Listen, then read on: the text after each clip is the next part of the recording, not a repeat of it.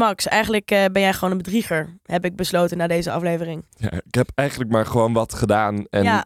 alle kleine succesjes die ik heb, heb ik denk ik aan jou te danken. Maar ja, wie niet? Als zelfs de gitarist van Queens, die blijkbaar gepromoveerd astrofysicus is, hier ook last van heeft. Ja, die denkt ook dat hij nog keihard door de mand gaat vallen. En dat iedereen het eigenlijk doorkrijgt dat hij helemaal niks kan. En Michelle Obama overigens ook. Ja, Hebben we het niet eens over gehad, hè, Michelle Obama. Maar die heeft er echt een hele speech over gegeven. over dat ze ook maar denkt. Over dat zij last heeft van het imposter syndroom. Ja, het bedriegersyndroom. Ja, En studenten nu hebben er massaal ook last van. Zeker door corona. Allemaal Ja. geen eindexamens gedaan. Wat doen ze eigenlijk op de universiteit, denken ze? ja, wat doen ze daar e- eigenlijk? Want ja, hoe heb je überhaupt dat papiertje gehaald? Sa- Je komt uiteindelijk met een soort bizar verhaal over een of andere school in Silicon Valley. De huishoudschool van, eh, van Californië. Ja. Waar gewoon alle, alle tech, eh, tech-ouders hun kinderen, hun kroost naartoe En daar leren ze gewoon, ja, Ja, poetsen. poetsen dragen ze zo'n cirkeljurk, weet je wel. Maar, hoe noem je dat? Maar eh, ik weet nog steeds niet hoe die heet, die school. Eh, als iemand het weet, me de DM, want ik, ik kan hier niet tegen. Je hoort het, slide in de DM.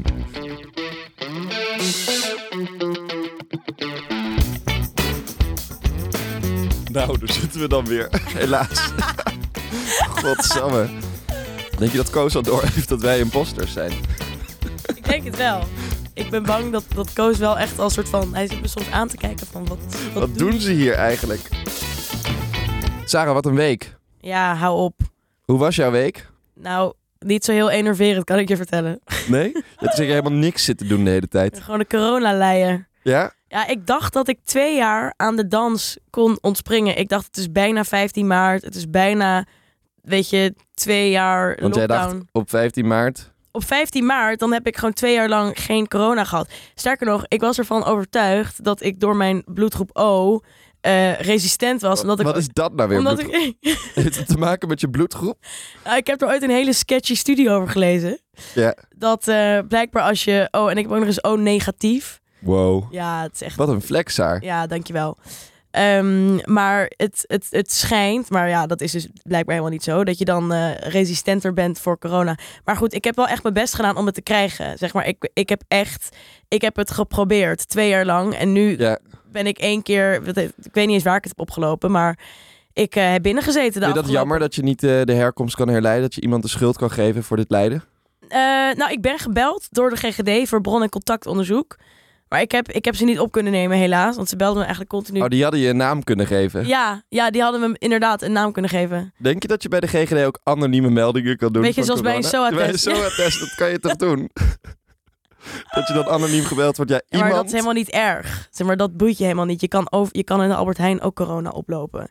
Waarom, Ja. zeg maar, het is veel leuker om een anoniem bericht te kunnen sturen van je hebt syfilis of je hebt gewoon een rui of een druiper. Of, eh, Heb jij wel eens verhalen gehoord van mensen die dat gewoon voor de grap doen? Of... Ja, tuurlijk. Ja? Tuurlijk. Altijd als je zo'n anoniem, anonieme soort van token krijgt, waarmee je dus dat kan sturen, dan moet je dat gewoon altijd sturen naar iemand die je gewoon niet, niet ziet zitten. ja. Heb je het wel eens gedaan? Ik heb het zelf nog nooit gedaan. Maar als, je zo'n, eh, als jij een, een eh, ingang voor me hebt, let me know. Ja, oké, ik ga erover nadenken wie we een dit paar aan mensen kunnen die doen. ik in het ootje wil nemen namelijk. Maar ehm, Simon of Guido is altijd Ja. een ik denk dat Guido elke, elke dag zo'n appje krijgt misschien. Maar ehm, En dan terecht. ja, nou misschien wel. Ehm, maar goed, ja, dus ik heb de afgelopen week eh, thuis gezeten. Ja. Ehm, En toen ging alles mis in de wereld. Ja, what the fuck. Gijzeling op het Leidseplein. Ja, ja, ja. En, En, vanochtend werden we wakker met het nieuws dat Rusland Oekraïne is binnengevallen. ja, maar daar gaan we het even niet over Nee. hebben. Nou, waar we het wel over gaan hebben is het bedriegerssyndroom. Imposter syndrome. Ja. Misschien heeft Poetin er ook al last van. Het zou heel goed kunnen dat dit allemaal een soort compensatie is. Ja. Voordat hij denkt, wat ben ik eigenlijk aan het doen? Ik ga zo door de mand vallen als ik geen oorlog begin nu. Een soort overdaad. Ja. Ehm, Wat is het? wat is het, Max? Nou, en überhaupt, waarom bespreken we dit eigenlijk tijdens de keuzekast? Want het is dus zeg maar, ja, een, het bedriegerssyndroom is dus een soort, nou ja, niet psychologisch erkende aandoening. Dat je eigenlijk continu het idee hebt dat je door de mand gaat vallen als je een prestatie verricht. En het blijkt dus dat volgens mij meer dan een derde van onze generatie in ieder geval daar last van heeft, generatie Z. Ehm, en dat schijnt ook door corona versterkt te zijn. En nou ja, het is eigenlijk gewoon best wel relaxed. Dat je eigenlijk continu bij alles wat je doet, of elke keer als je eh, iets, ehm, gewoon iets hebt bereikt in je leven, eh, jezelf, bij jezelf achter de oren gaat krabben van... eh, maar verdien ik dit wel? Of eh, gaat iemand... Ja, mij- en dan kan je dus ook heel veel minder van genieten eigenlijk. Ja, klopt.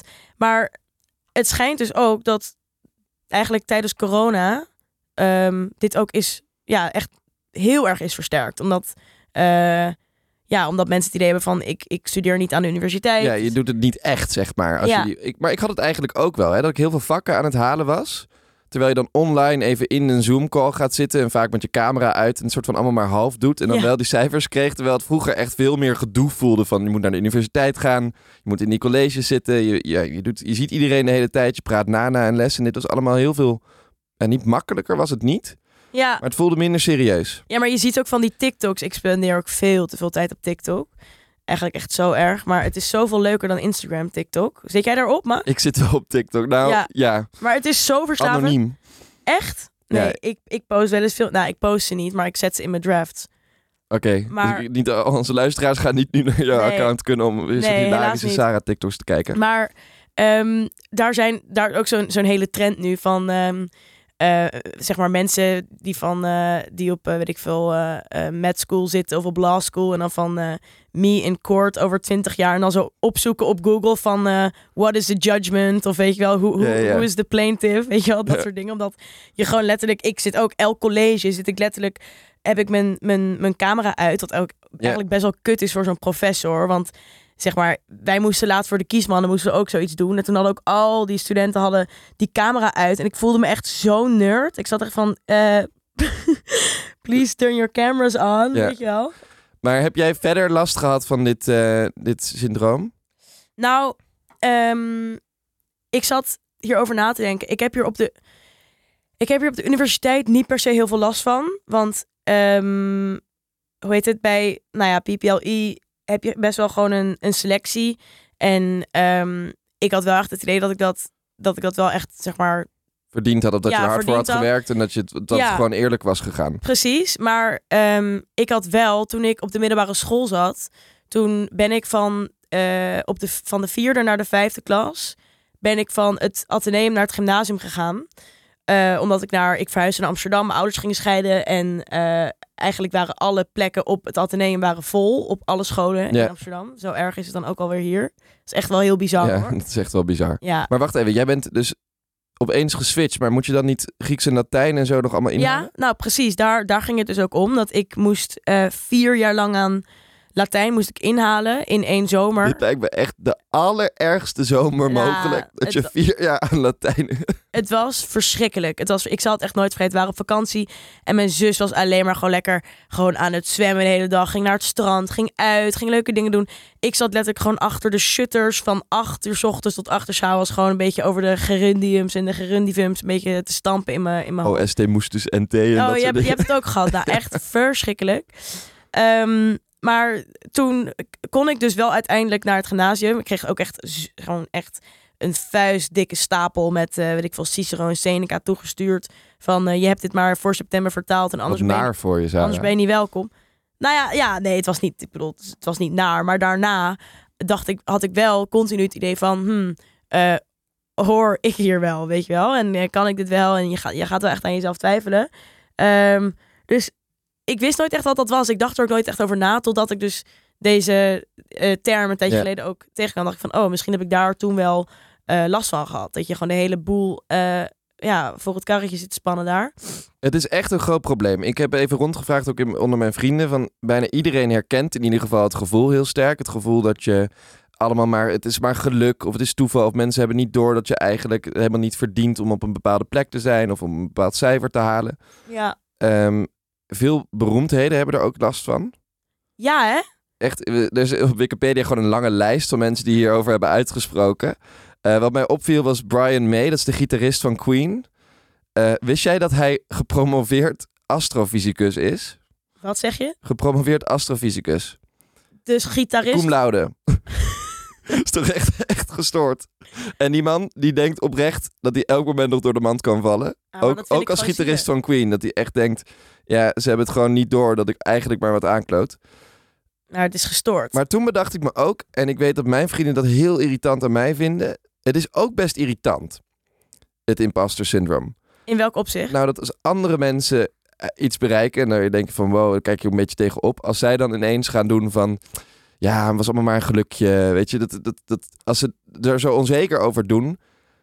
Het is ook ergens ingewikkeld. Zo'n gitarist denk je toch ook van... Wat doe je nou zeg maar stoer van... Oh, ik doe maar wat. Weet je wel? Terwijl je de gitarist van Queen bent. Ja. Hoe bedoel je, je doet maar wat? Ja, ja, maar dat is dus echt iets waar ik denk... eh, waar je denk ik zelf op een heel gedetailleerd niveau over nadenkt. Weet je wel, van oh, eh, ik heb eh, dit kunnen bereiken doordat... ehm stel je voor, je wordt, je wordt toegelaten, eh, weet ik veel, eh, bij een, eh, bij, tot, tot een master of je wordt aangenomen bij een baan. En bij een bedrijf voor een baan. En je denkt continu van, ja, maar misschien vond die recruiter mij wel gewoon heel erg aardig. Of Ja. misschien ehm, heb ik dit cijfer alleen maar gehaald omdat ik veel heb samengewerkt met een, met, met een klasgenoot of met weet ik veel Ja. studiegenoot. Weet je wel, maar je hoort ook dat heel veel gemarginaliseerde groepen hier last van hebben in, eh, in de samenleving. Dat ze bang zijn bijvoorbeeld dat het door een quota komt of, of een quotum komt. Dat ze binnen zijn gelaten ergens of dat ze zijn aangenomen. Of dat het uiteindelijk maar gewoon alleen maar om diversiteit te creëren, maar helemaal niet om het eigen kunnen. nou, dat kan ik me best wel voorstellen dat je daar Dat dan is heftig. Ja, maar ehm, dat is waar dat die, dat die gozer van Queen eh, daar last van heeft. Weet je wie er ook last van heeft? Maya Angelou, ken je haar? Nee. Dat is die, dat is die schrijver van I Know Why the Caged Bird Sings, weet je wel? Oh ja. Zij heeft ook zo'n quote. Dan zegt ze: I have written 11 books, but each time I think, uh-oh, they're going to find out now. I've uh, run a game on everybody and they're going to find me out. Eigenlijk echt Ja. bizar. Ja, het is vooral die angst dat je opeens door de mand gaat vallen. Ik had wel het moment van deze week dat ik ook echt door de mand viel voor mijn gevoel. Ik stond op het podium op de UvA een debat aan elkaar te praten, te presenteren. Oh, ging dat? Ja, eh, de tweede avond ging prima, maar de eerste avond was echt dramatisch. Dus die gijzeling was gaande en eh, een van de kandidaten die we daar hadden was... Die had dat het niet helemaal door voor mijn gevoel. Burgemeester op dat moment. Want Femke Halsema was in het buitenland. Ik denk dat hij aan het skiën was. Eh, En Echt? dus de local burgemeester was een van de kandidaten die bij het lijsttrekkersdebat was. En die zei al tegen mij van... Ja, ik ben op dit moment denk ik local burgemeester. Dus het zou zomaar kunnen dat ik word opgeroepen. Dus ik zeg ook tegen hem... "Huh, Hoe bedoel je, het zou zomaar kunnen dat je wordt opgeroepen? Dus een gijzeling ga ik mag hopen dat ze die driehoek in Amsterdam zo meteen wel bij elkaar gaan roepen. Ze van nee, ik, ik wil gewoon dit debat doen. Dus hij legt zijn telefoon ook weg.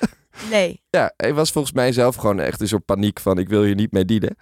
En uiteindelijk ging zijn telefoon maar af. En ik liep uiteindelijk naar hem toe. Hij zat in de make-up. Als de enige zat hij ook in de make-up. En toen zei ik, ja, je telefoon blijft toch echt afgaan. Misschien moet je even opnemen. Zo, oké, oké. Dus hij weer in die make-up uit. En toen werd hij opgebeld dat hij nu naar het politiebureau moest komen. Dus hij wegrennen, het hele debat naar je overhoop. En toen moest ik op het podium nog staan. Nee. Ja, en dat ging echt mis. Ik versprak me enorm. Eh, en toen werd ik ook heel erg warm en rood midden op dat podium. En toen dacht ik echt in mijn hoofd van... Wow, nu komt iedereen erachter. Ik kan dit eigenlijk helemaal niet. Ja, ja, En ja. dat ging ik ook actief daar denken van... Ik, ik doe wel stoer van ik kan dit wel even gaan presenteren. Maar het lukte toen niet. Ik dacht gewoon, dit is het moment dat ik door de mand val. Oh mijn god. Ja, Wat erg. Maar, dat, je, Maar- dacht, je dacht dus op dat moment van dit is peak imposter syndrome moment. ja dit Ja. is het moment waar ik al de hele tijd op wachtte. Dat het echt helemaal misgaat. Maar weet je wat dus heel grappig is? Je hebt ook een soort... Ja, ik weet niet of je dat ook een syndroom noemt, maar je hebt ook een soort effect, ook in de psychologie, wat echt precies het tegenovergestelde is van imposter syndrome. Dat noem je het Dunning-Kruger effect. Ken je dat? Ja, ja, ja. Dat is zo grappig. Tenminste, grappig. De mensen die zich totaal overschat. Ja, ja dat, dat, dat letterlijk van. Volgens mij wordt het hier a cognitive bias where people of non-average ability uh, inaccurately estimate their own abilities. Ja, Dus dus, mensen die het niet zo goed kunnen, overschatten zichzelf altijd. I am Einstein, zeg maar. Ja. Dat soort types ken ik ook wel hoor. Ja? Ja, wat, Heb je daar last van in je persoonlijke eh, sferen? dat mensen zichzelf overschatten. Ja. Nou, ik ga er helemaal niks over zeggen, er luisteren wel mensen mee. Ja, dus. Nee, ik, eh, ik weet niet. In mijn sferen denk ik dat ik meer imposters heb.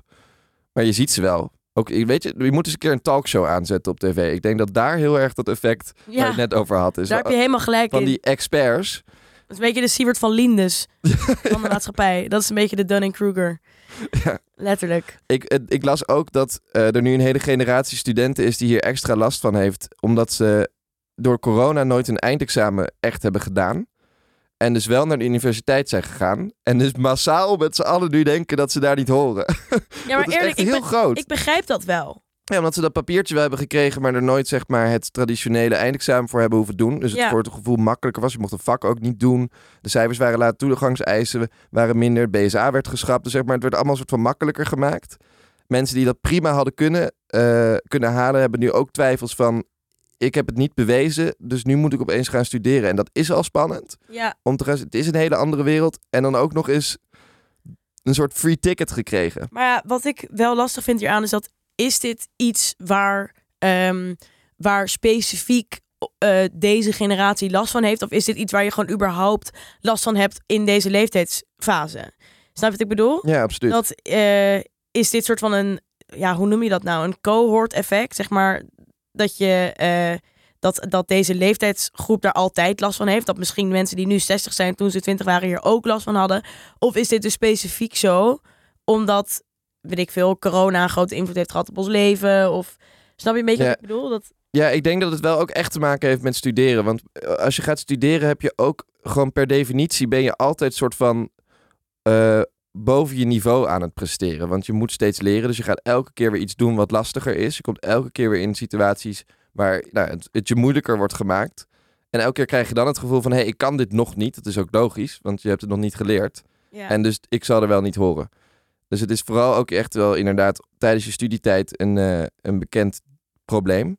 Ik weet, ik weet niet, denk je dat iedereen ervan weet dat het echt zeg maar een erk ja, het is dus niet gedefinieerd in de psychologie, maar wel erkend door eigenlijk alle psychologen. Ja, ik weet niet of dit in Nederland al zoiets groots is. Ik weet wel dat er worden de laatste tijd best wel wat artikelen over geschreven en ook al podcasts over gemaakt en zo. Maar Ja. volgens mij is het vooral in Amerika al best wel groot.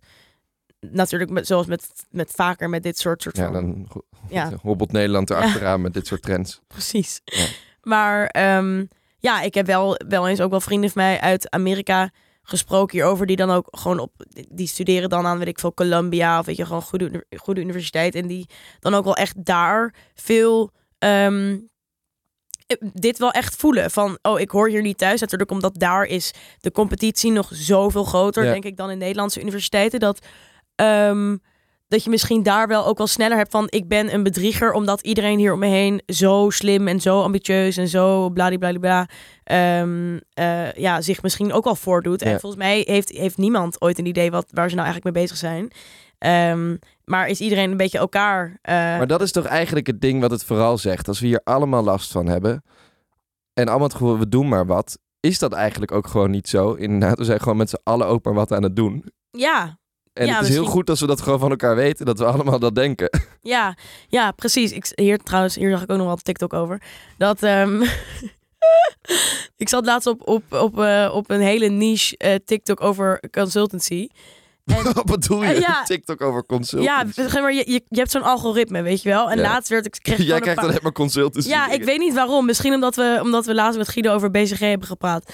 Maar ehm, De microfoon stond aan. de microfoon stond aan, precies. Ze luisteren dus echt, hè? Niet. Jawel. Het is weer zo'n complot van jou, krijg ik Nee. helemaal niks van Nee, geloof. laatst heeft, heeft iemand op TikTok die bij Meta heeft, Meta heeft gewerkt, heeft dit, heeft dit bevestigd. Oké, dat is een andere aflevering. Ik ben in shock.